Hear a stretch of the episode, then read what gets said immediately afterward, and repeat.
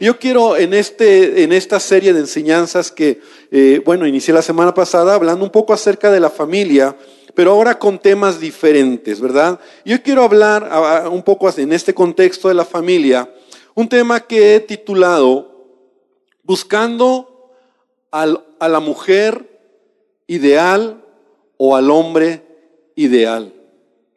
Buscando al hombre ideal o a la mujer ideal. ¿Y, cuántos casados hay aquí? A ver, sin pena, levanta tu mano. Ok. Aquí la pregunta sería, ¿encontraste al hombre ideal, mujer? Wow. Gloria a Dios por los que dijeron amén, ¿verdad? A la mujer ideal, donde muchos dicen, bueno, sí, es la mujer ideal. Pero, ¿cuántos solteros hay aquí? ¿Cuántas mujeres, hombres solteros hay aquí, verdad? Y muchas veces están, ¿verdad? Las mujeres, los hombres, buscando a ese hombre o a esa mujer ideal. Y quiero contarte una historia eh, en, este, en este sentido. Se cuenta esta historia de una tienda muy particular, una tienda que, que abrió, ¿verdad? Y tenía eh, la peculiaridad que tú podías ir y comprar, ¿verdad? al marido ideal, ¿verdad? Si tú tenías dinero, tú podías ir y comprar al marido ideal. Esa tienda vendía hombres, ¿verdad? Y vamos a decirlo porque a veces es más como que las mujeres son más soñadoras en esa parte del hombre ideal. Entonces vamos a decir que esta tienda vendía hombres ideales, ¿verdad? Para casarse. La mujer podía ir si tú tenías dinero, entonces solamente era ir y ir a esa tienda y comprar al hombre ideal. Pero lo particular de esta tienda es que tenía cinco pisos, de tal manera que eh, tú podías llegar, la mujer llegaba y podía escoger a cualquier hombre que encontrara ahí, ¿verdad? Lo podía comprar y tenía cinco pisos. Podía llegar al primer piso y si no le gustaba ninguno de los que estaban en el primer piso, podía ir al segundo piso. Pero la condición era que si iba al segundo piso, ya no podía regresar al primer piso. Entonces lo único que podía hacer, si no le gustaba tampoco en el segundo piso, podía ir al tercer piso. Y no podía ya regresar ni al segundo ni al primer piso. Y así sucesivamente. Esa era la condición en donde las mujeres podían ir ahí, podían escoger al hombre ideal, pero no podían regresarse del piso a donde estaban en caso de que subieran. Si escogían en el primero, bueno, pues ya, ¿verdad? Entonces se cuenta, ¿verdad? Esta historia, que una mujer fue a comprar al esposo ideal. Entonces dijo, bueno, yo tengo dinero, yo quiero un hombre ideal, y llegó a la tienda.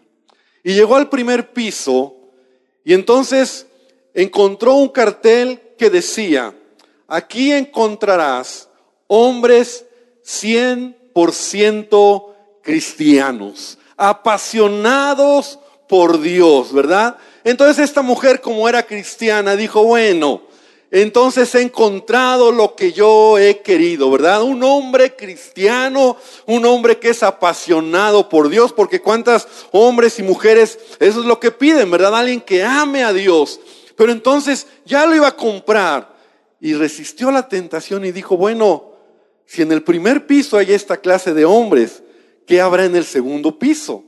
Entonces, ¿qué crees? Fue al segundo piso. Y entonces en el segundo piso, ¿verdad? Llegó ahí y entonces había un letrero que decía, aquí encontrará hombres cristianos, apasionados por Dios, pero también atractivos, ¿verdad? Que a usted le gusten esos hombres modelo, grandes, fuertes, ¿verdad? Como un modelo. Y bueno, entonces dijo, ahora sí encontré lo que yo quería. Un hombre cristiano, un hombre apasionado y aparte un hombre modelo, ¿verdad? Un hombre así como los de revista, ¿verdad? Había una serie de hombres, entonces dijo, bueno, ya, aquí me quedo.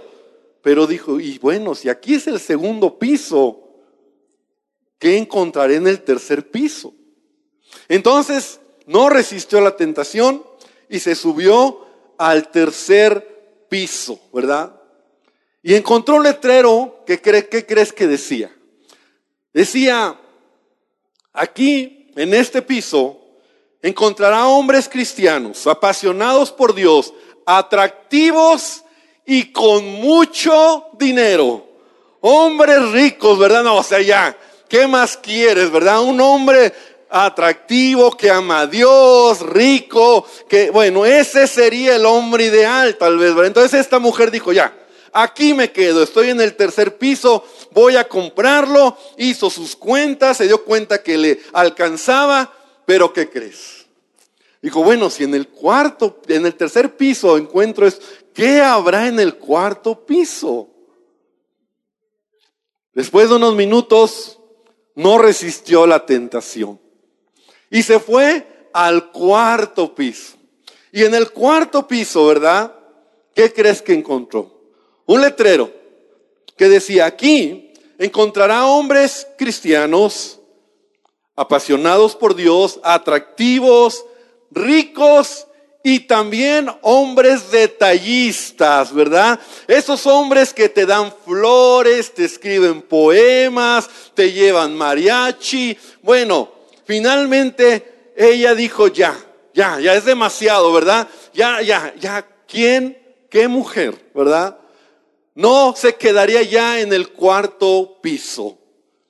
Y ya estaba ahí, ¿verdad? Amén, por ahí dice alguien, ¿verdad?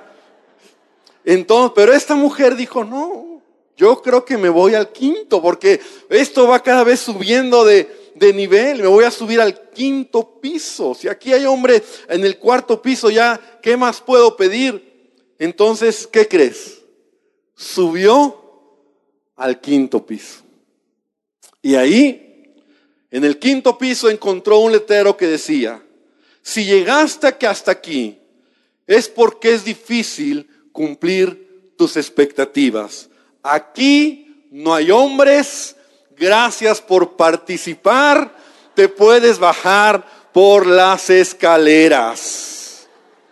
Entonces esta pobre mujer se tuvo que bajar triste y sabes, esta historia parece es que es chistosa, pero hoy vamos a hablar de una mujer que subió los cinco pisos y que en cada piso encontró un hombre diferente. La Biblia nos habla de una mujer que no sabemos el nombre, pero sí sabemos dónde vivía. La Biblia dice que esta mujer vivía en Samaria y es conocida como la mujer samaritana. Una mujer que tuvo, ¿cuántos maridos? Cinco maridos. Y el que tenía en turno no era su marido. Vamos a estudiar hoy un poco sobre esta mujer. Y quiero pedirte que abras tu Biblia en Juan, capítulo 4, versículo número 18, ¿verdad? Que es ahí la declaración donde Jesús le dice a esta mujer, porque cinco maridos has tenido y el que ahora tienes no es tu marido. Esto has dicho con verdad. Entonces, una mujer que fracasó en cinco matrimonios. Una mujer que a lo largo de su vida no tuvo una relación estable. Y vamos a aprender mucho de ella esta mañana. Y yo espero que con el tiempo que tengo podamos aprender, porque ella fracasó en su relación de pareja, tal vez buscando al hombre ideal. Tal vez buscando a la mujer ideal, a veces los hombres, ¿verdad? O ya en el matrimonio estamos tratando de encontrar o de buscar o de decir, bueno, pues esta persona que Dios, que yo escogí, porque mucho Dios me dio, no, Dios no te dio a tu esposo o a tu esposa, tú lo escogiste, ¿verdad? Bueno, que tú escogiste, muchos dicen, yo no sé si es el hombre ideal. Entonces esta mujer, ¿verdad?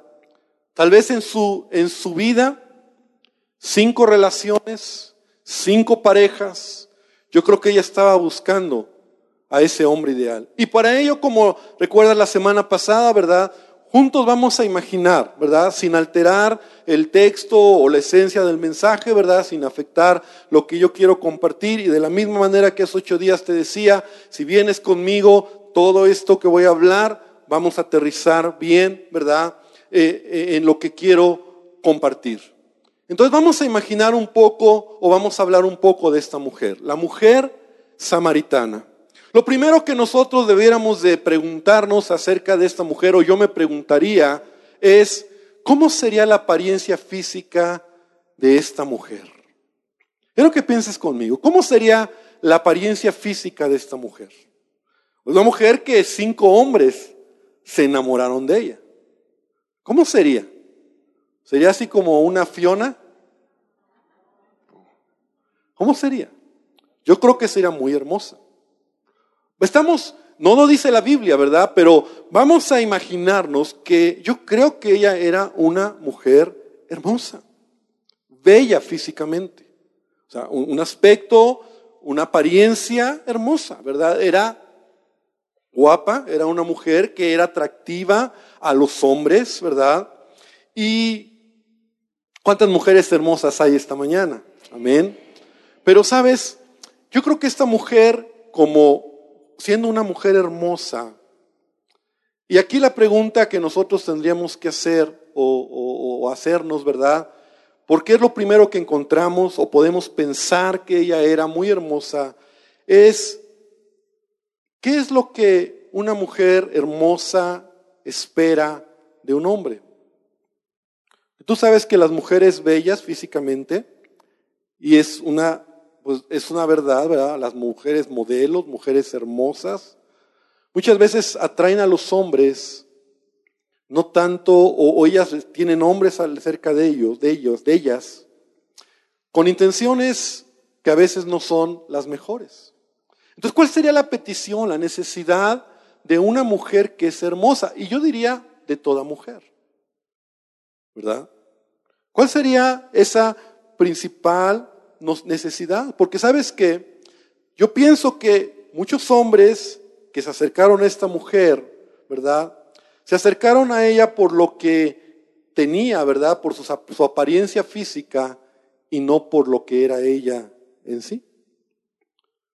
Muchas veces cuando hablamos de amor, ¿verdad? De enamoramiento, de, de, de, encontrar a esa persona, a veces nosotros solamente nos vamos por la parte del aspecto físico el aspecto eh, externo, de una mujer hermosa a un hombre bien parecido. Y, yo no quiero decir que sucede en todos los casos, pero cuando una mujer es bella físicamente, a veces hacer esa diferencia, no es como a veces ese hombre que dice, bueno, que tiene dinero, que es rico y dice, bueno, tengo gente cerca de mí, a lo mejor por el dinero, pero no por la amistad genuina, no porque realmente hay una intención honesta de ser tu amigo, de estrechar lazos. Yo diría que también hay mujeres y muchas mujeres eh, lo que quisieran en un hombre, ¿verdad? Y eso es una idea que solamente yo puedo poner sobre la mesa. Es que una mujer quiere encontrar en un hombre un buen amigo, un buen amigo, un hombre que realmente sea un buen amigo. Yo siempre he dicho que la mayor bendición que un hombre o una mujer puede tener al casarse es casarse con su mejor amigo. Porque eso es una gran bendición. Porque aparte de que es tu buen amigo, lo amas o te gusta, ¿verdad? Porque déjame decirte, y esto es entre paréntesis, que el noviazgo, y menos en la etapa de adolescentes o de jovencitos, es el peor lugar donde vas a encontrar un buen amigo. De hecho, si haces de alguien novio, olvídate de conocerlo como un buen amigo. No lo vas a conocer. Porque el noviazgo solamente da una apariencia, una cara, pero la amistad va más que ello. Entonces, cuando tú encuentras un buen amigo, una buena amiga, con quien ríes, eres como eres, te conoce como es, realmente tú disfrutas con esa persona y aparte te gusta y aparte te casas con ello, con ella y vives para toda la vida, disfrutas el viaje, ¿verdad? Y yo creo que esta mujer tal vez siendo hermosa, era querida por sus atributos, permíteme pensar, ¿verdad? Por lo que ella tenía, porque era bella, porque era hermosa, y no tanto por quien ella era. También quiero pensar, ¿verdad? Este es el primer punto, ¿verdad? Que a lo mejor una mujer hermosa y por lo tanto difícil encontrar, difícil haber encontrado ese hombre que a veces el hombre solo quería o tenía otra intención. Pero segundo lugar también encontramos que esta mujer, ¿verdad? Era una mujer totalmente o emocionalmente dependiente de los hombres. Era una mujer dependiente de los hombres, es decir, necesitaba tener un hombre al lado. Era una mujer que tal vez le daba pánico quedarse sola. Porque yo te voy a decir algo, ¿verdad? Lo, podemos entender por las diferentes relaciones que ella tuvo. No sabemos, no nos dice la Biblia cómo terminaron sus relaciones. No nos dice si alguno de los maridos se murió, si la dejaron, si la engañaron, si simplemente hubo problemas y, y se separaron. Pero no debería de ser normal. No debería de ser normal que cuando tú terminas una relación, entras en otra relación. Y terminas otra relación y entras en otra relación. Porque emocionalmente eso te está destruyendo, te está eh, afectando, ¿verdad? Y, sabes, eh, eso en muchas mujeres, ¿verdad? Incluso hombres también, es esa codependencia de tener que estar con un hombre, eh, tener que estar con una persona, sentirse sola, no, no hay propósito, ¿verdad? Y quiere estar con alguien a su lado. De tal manera que vemos una mujer que siempre quería tener a alguien al lado de ella aunque a lo mejor esa relación fuera destructiva, aunque a lo mejor esa relación fuera una relación difícil, complicada, una relación de lágrimas, de dolor, de tristeza, de golpes, pero yo necesito, yo necesito tener a alguien, porque sabes, vamos a entender algo en este tiempo de Jesús y en el tiempo de Jesús. Nosotros entendemos que, que el, tipo de sociedad, ¿verdad? Que había era una sociedad machista. Una sociedad donde la mujer era relegada. Y en las sociedades machistas, ¿verdad? La mujer es o depende de lo que es el hombre. Es decir, en una sociedad machista la mujer está por debajo del hombre, necesita al hombre para, para, para hacer o para hacer algo, ¿verdad? Y podemos entenderlo en ese tiempo. Pero sabes, lo más increíble es que 20 siglos después, hoy en día, todavía está esa idea. ¿Verdad? Mujeres que muchas de ellas son codependientes, mujeres que necesitan, ¿verdad? A alguien cerca de él. Y podemos encontrar que esta mujer era una mujer codependiente, emocionalmente necesitaba a un hombre cerca de ella. Y número tres con ello, yo me quiero imaginar un poco y quiero que imaginemos un poco cómo sería la vida de esta mujer siendo niña. ¿Cómo sería la, vida de esta mujer siendo niña? ¿Qué causó en ella? ¿Qué trauma, qué problema causó en ella? Porque, sabes, la característica de una mujer que necesita a un hombre, que es codependiente de un hombre, es porque en casa, en el hogar, nunca tuvo el cariño, el amor que papá tuvo que haberle dado.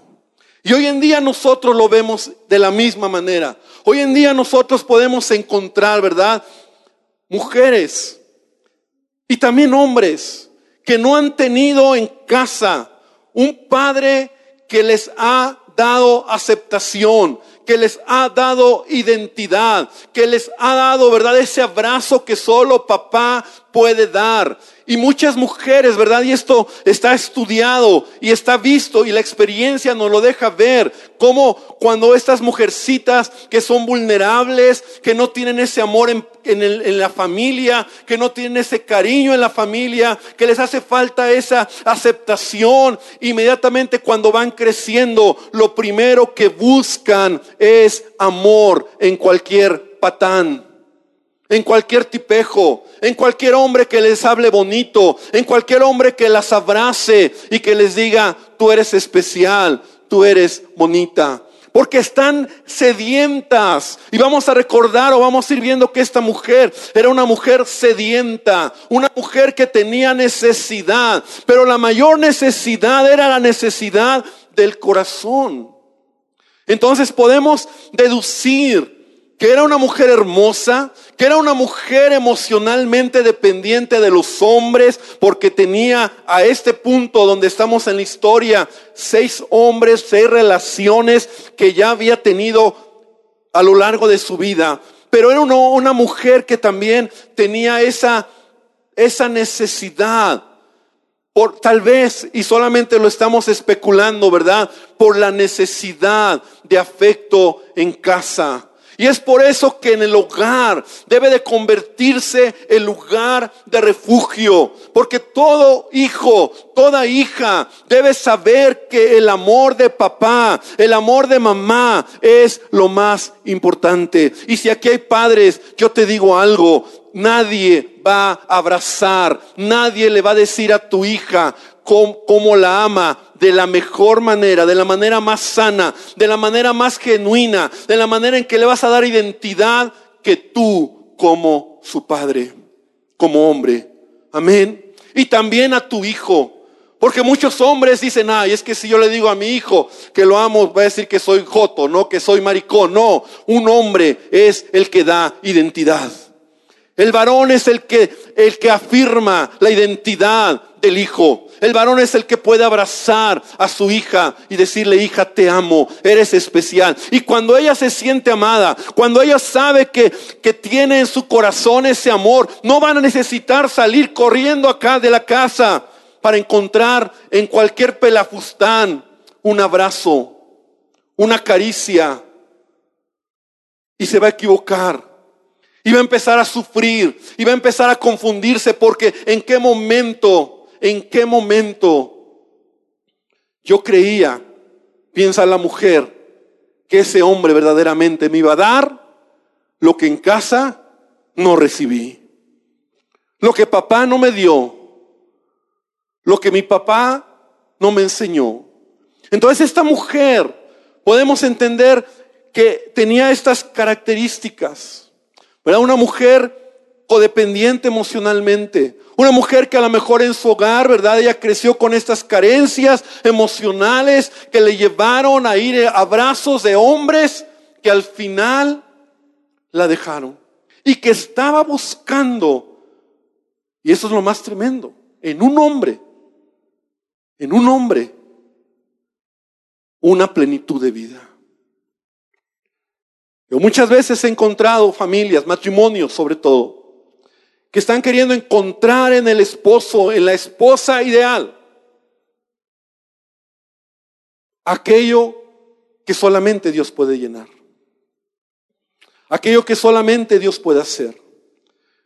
Esta mujer también, no solamente esto que estoy diciendo, tenía una, un entendimiento por todas las experiencias, malas experiencias, un entendimiento de la masculinidad equivocada.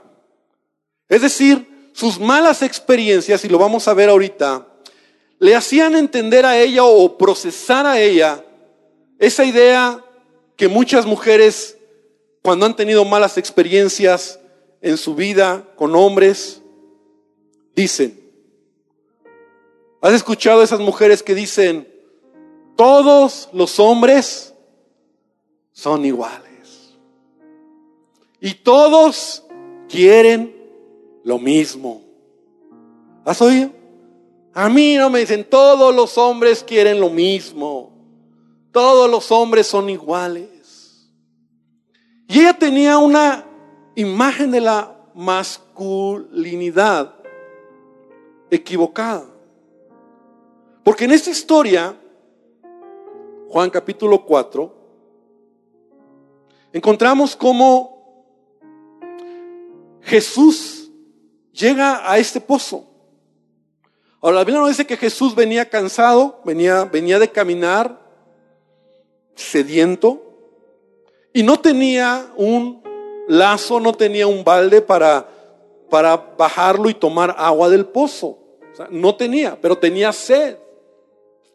Entonces Jesús llegando al pozo, lo primero que él ve es a esta mujer samaritana. Y la Biblia nos dice que esta mujer le dice, que Jesús le dice a esta mujer, ¿me puedes dar un poco de agua, por favor? Y mira lo que, lo que esta mujer le responde. Y es ahí donde podemos nosotros pensar que esta mujer tenía una idea de, del hombre equivocada. Entonces cuando Jesús llega, vamos a imaginarlo así, Jesús llega y le dice, ¿me puedes dar agua, por favor? Porque ya traía su balde, ya traía su lazo para, tal vez ya había sacado el agua. Y la mujer lo ve a Jesús. Y ella dice, ah, mira, mira, mira, o sea, ahora resulta que tiene sed. O sea, no me digas que, que quieres hablar conmigo y me estás pidiendo agua. Como diciéndole, todos, todos son iguales, porque te voy a decir algo. Yo no sé quién seas tú, pero tú bien sabes que entre judíos y samaritanos no nos hablamos. O sea, no me vengas ahora con que tienes sed. Entre judíos y samaritanos no nos hablamos, a menos, a menos que quieras otra cosa. Pero como yo tengo experiencia, dice la mujer, ¿verdad? Estamos pensando en voz alta. A mí no me vas a engañar. ¿Cómo que, que, que, tengo sed? Lo que tú quieres es otra cosa. Así es como le responde la mujer. Porque una mujer que ha sido lastimada, que emocionalmente ha sido herida, ¿verdad? tiene una percepción del hombre totalmente fuera de lugar. Y sabes, Jesús es el primer hombre en su vida que llega con ella para mostrarle, o para, para sí, para mostrarle un interés o, un, un amor desinteresado. Es el primer hombre que realmente llega como un amigo. Lo que, lo que toda mujer quisiera.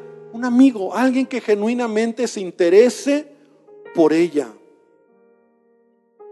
Y entonces la Biblia nos enseña, la Biblia nos dice, ¿verdad? Ahí en Juan, cuando esta mujer le responde, Jesús le dice en el versículo 10, Dice, porque judíos y samaritanos no nos hablamos. Tú sabes, yo sé lo que tú quieres. A mí no me digas que quieres agua. Tú quieres otra cosa. Y Jesús le dice, si conocieras el don de Dios, ¿y quién es el que te dice, dame de beber?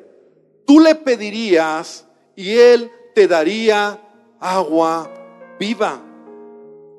Y luego en el versículo 13 dice, cualquiera que bebiere de esta agua volverá a tener sed, mas el que bebiere del agua que yo le daré no tendrá sed jamás, sino que el agua que yo le daré será en él una fuente de agua que sale para vida. Y la, la mujer viene a lo que le dijo, Señor, dame esa agua para que no tenga yo sed ni venga aquí a sacarla. Dame esa agua para que no tenga sed. Ahora podemos entender que este pasaje tiene dos sentidos, tiene dos líneas, tiene, podemos entenderlo de dos lados, ¿verdad? Porque Jesús le está pidiendo agua, agua para tomar, porque tiene sed, porque, porque está cansado, pero Jesús le está mostrando que Él es es agua viva que cualquiera que le conoce y le reconoce jamás volverá a tener sed. Ahora esta mujer lo entiende y lo que le está mostrando es, yo he sido por toda mi vida una mujer sedienta. Una mujer que ha estado buscando en una pareja, en un hombre, ese amor. Y a lo mejor el primer amor empezó bien, hubo risas, hubo alegría, pero esta mujer demandaba, esperaba y algo pasó y se quedó vacía. Y entonces encontró en otro hombre, buscó otro hombre y, y entonces pedía y cada vez se quedaba más vacía. Y todo matrimonio, toda familia que todo hombre o toda mujer que se convierten en demandantes, en estar solo pidiendo ese vacío que hay en el corazón. Porque déjame decirte que el único que puede llenar ese vacío es Jesucristo. Amén. Él es el único que puede llenar. Él es el único que puede darte plenitud. Él es el único que puede darte vida. Él es el único que puede traer a tu vida y a tu corazón esa plenitud que tú necesitas. Pero cuando hay hombres o mujeres que han tenido a lo largo de su vida carencias, carencias en la familia, la familia donde creciste, la familia donde viviste, donde a lo mejor papá no estuvo, mamá no estuvo, donde esa falta y de necesitas, y a veces necesitas una pareja o necesitas estatus o necesitas algo para sentirte pleno. Al final, siempre, siempre, siempre vas a tener sed y vas a desear más y nunca vas a llenar ese vacío. Entonces la mujer lo entiende y la mujer le dice, entonces si tú realmente puedes darme esa agua, que le dice, dame de beber para que nunca vuelva a tener sed.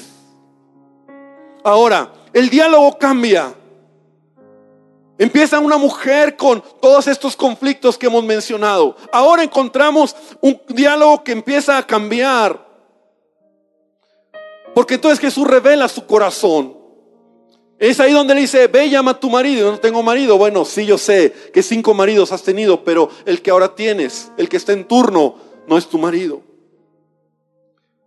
Y, y de esta historia, Jesús cambia el tema a lo que es la adoración. Porque esta mujer le dice, ah, me parece que tú eres profeta.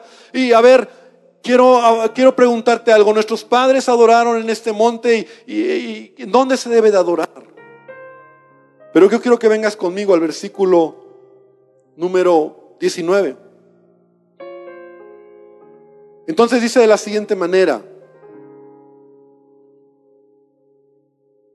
No sé si ahí lo tienes ya. Dice de la siguiente manera, le dice, me parece que eres profeta. Ahora, del versículo 20 a todo lo que voy a leer, quiero que solamente para que podamos un poco meternos en esta historia, por favor puedas decir en tu mente o repetir en tu mente cuántas veces se repite la palabra adoración o adorar o adorarle. Dice nuestros padres adoraron en este monte. Nosotros decís que en Jerusalén es el lugar donde se debe adorar. Jesús le dijo, mujer, créeme que la hora viene cuando ni en este monte ni en Jerusalén adoraréis, adoraréis al Padre.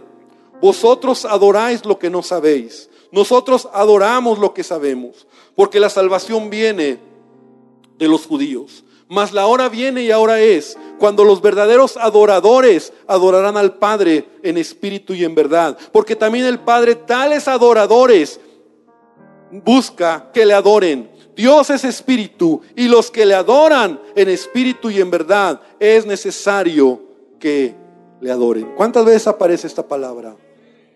¿Cuántas? La palabra. No, no, no, once no. ¿Sí? Ok. Ok, 11 veces. Es que te tengo que confesar algo. Mi computadora no sé qué le pasó, se reseteó y está pensando por sí sola. Pero gracias a Dios que tengo el bosquejo aquí, ¿verdad? Menos la cantidad. 11. 11. ¿Qué tiene que ver? Adoración con lo que estamos hablando. Porque sabes qué? Tiene mucho que ver. Tiene mucho que ver. Porque para tener una familia plena, para que tú puedas tener una relación plena en tu vida matrimonial. Y quiero decirte algo. El hombre ideal, la mujer ideal, así en el sentido estricto, no existe. Respeto si alguno dice, no, pastor, si, si yo ya la encontré, bueno, pues al rato me pasas la receta. No existe. Ahora, ¿quién te va a dar plenitud en tu vida? ¿Tu pareja? ¿Tu esposo? ¿Tu esposa? oh Dios. Adoración, está hablando el tema es adorar a Dios. Y adoración es más que cantar. Adoración es reconocer, es honrar, es saber que solo hay uno que puede llenar mi vida, que puede llenar mis vacíos, que puede suplir mis necesidades, que puede darme felicidad, que puede darme plenitud, que puede darme todo lo que yo necesito, porque el único que lo puede hacer en mi vida es Jesucristo, es Dios. Ni siquiera tu esposo o tu esposa lo puede hacer. No, no lo puede hacer. Pero cuando tú pones tus ojos en la esperanza de que tu esposa o tu esposo sea ese ideal, que te dé todo lo que tú necesitas. Es que Él no me da felicidad. Él que es no cumple mis vacíos. Es que Él, y entonces estás demandando, estás pidiendo, estás esperando. Entonces, sin darte cuenta, tu adoración, tu contemplación es en ese hombre, en esa mujer que como cualquiera de nosotros en cualquier momento puede fallarte pero el único que nunca te va a fallar se llama Jesucristo. Amén. Y no quiero decir con esto, iglesia, que no ames a tu esposo, que no ames a tu esposa, que no honres, ¿verdad? Eh, a tu, en tu casa a quien realmente para ti es lo más importante. Pero muchas veces me ha tocado oír, muchas veces me ha tocado escuchar hombres o mujeres que cuando entran en crisis matrimonial, que cuando entran en crisis familiar, palabras como estas, es que si mi esposo se va, pierdo el sentido de vivir. Ya no quiero vivir. Es que si no lo tengo a mi lado, entonces se acabó la vida para mí. ¿Has escuchado esa clase de comentarios?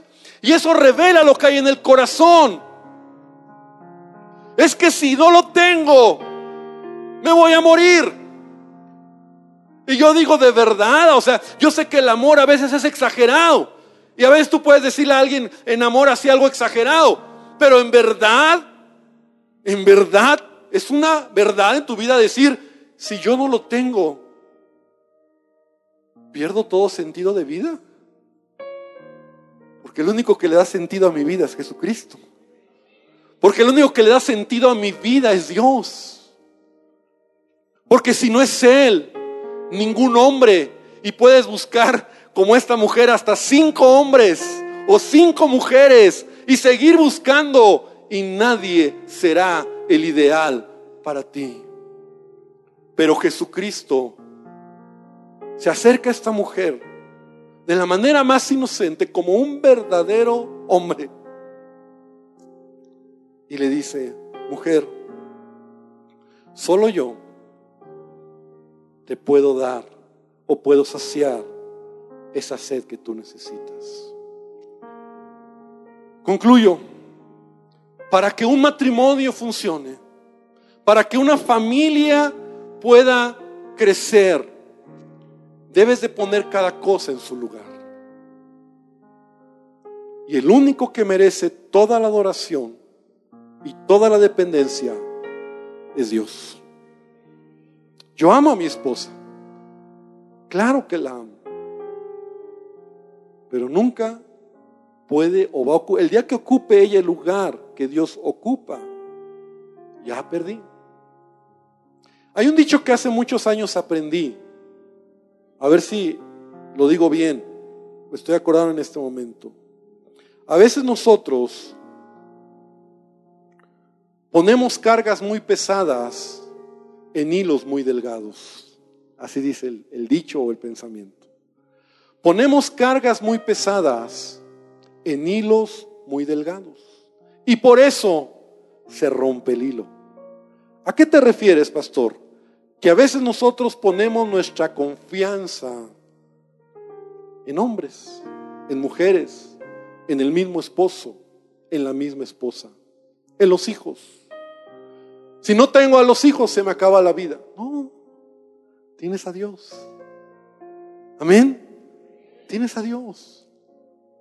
Él es él es la raíz, Él es la fuente de todo. Y si lo tienes a Él, lo tienes todo. Sí, yo no digo que no te duela si hay alguien algún, está pasando un momento difícil, doloroso, a lo mejor, a lo mejor aquí hay alguien que está en un momento matrimonial complicado, has perdido a tu esposo, tu esposo o tu esposa te ha dejado, está sufriendo, te está doliendo, no, te, no, no, no sufras, claro. Pero ¿quién es el que puede llenar esos vacíos? Solo Dios. No vayas buscando. No vayas, no, quieras encontrar en otro hombre, en otra mujer, porque vas a quedar más vacío. Por eso cuando Él llena vacíos, cuando Él llena todo, entonces eres pleno. Y si eres pleno, puedes dar de lo que tienes a tu esposa, a tus hijos, porque Él ha sido y es la razón de tu adoración. Quiero invitarte que cierres tus ojos. Quiero invitarte que hoy podamos orar. Quiero invitarte que hoy podamos decirle al Señor. Y quiero invitarte que te pongas de pie, por favor. Y vamos a terminar solamente hoy diciéndole a Dios, Señor, solo tú eres la razón de mi adoración. Solo tú. En el lugar que toca, Solo tú eres lo primero en mi vida. Solo. Empieza a decirlo. Y hace ocho días yo decía, abraza a tu esposa, a tu esposo, dile que le amas. Ahora yo te quiero pedir, abraza a tu esposo, a tu esposa, velo a los ojos y dile, te amo mucho. Pero ¿qué crees? A Dios lo amo más. Díselo, díselo, no se va a enojar. Dile, te amo un chorro. Pero ¿qué crees? Por si no lo sabías, quien me da todo lo que soy es mi fuente de agua, mi fuente de vida, mi fuente. Y por eso te amo. Y por eso puedo ser feliz. Y por eso puedo darte de lo que tengo. Porque Él llena. Y si Él llena, entonces yo puedo dar de lo que Él me ha dado. Pero cuando se invierte nunca jamás vas a encontrar al hombre o a la mujer ideal. Porque no existe, porque solamente Jesucristo puede llenar esos vacíos. Padre, te damos gracias esta mañana por esta palabra. Te pido que tú nos bendigas, que tú, Señor, hagas que esta palabra nos haga entender los valores, los principios, Señor, acerca de quién debe ocupar el primer lugar en nuestra vida y que no seamos, Señor, Padre, que podamos aprender de esta mujer, Señor, codependientes, Señor, que no vivamos de esa manera, sino que podamos vivir una vida correcta, entendiendo que si primeramente buscamos tu reino y tu justicia y te amamos por encima de todo, entonces, Señor, todo lo demás tú lo bendecirás, lo suplirás, lo llenarás en mi casa, en mi familia, en mi hogar, en mi esposa y en mis hijos, Padre. Y gracias por este tiempo, hermano, que el Señor Señor te bendiga, que el Señor te guarde y que la gloria de Él sea sobre tu vida esta semana y que la razón de tu adoración, la razón de tu plenitud, la razón de tu saciedad sea Dios para que puedas entonces tener vida y vida abundante en todas las cosas. En el nombre de Jesús. Amén y amén, Señor. Da un aplauso al Señor.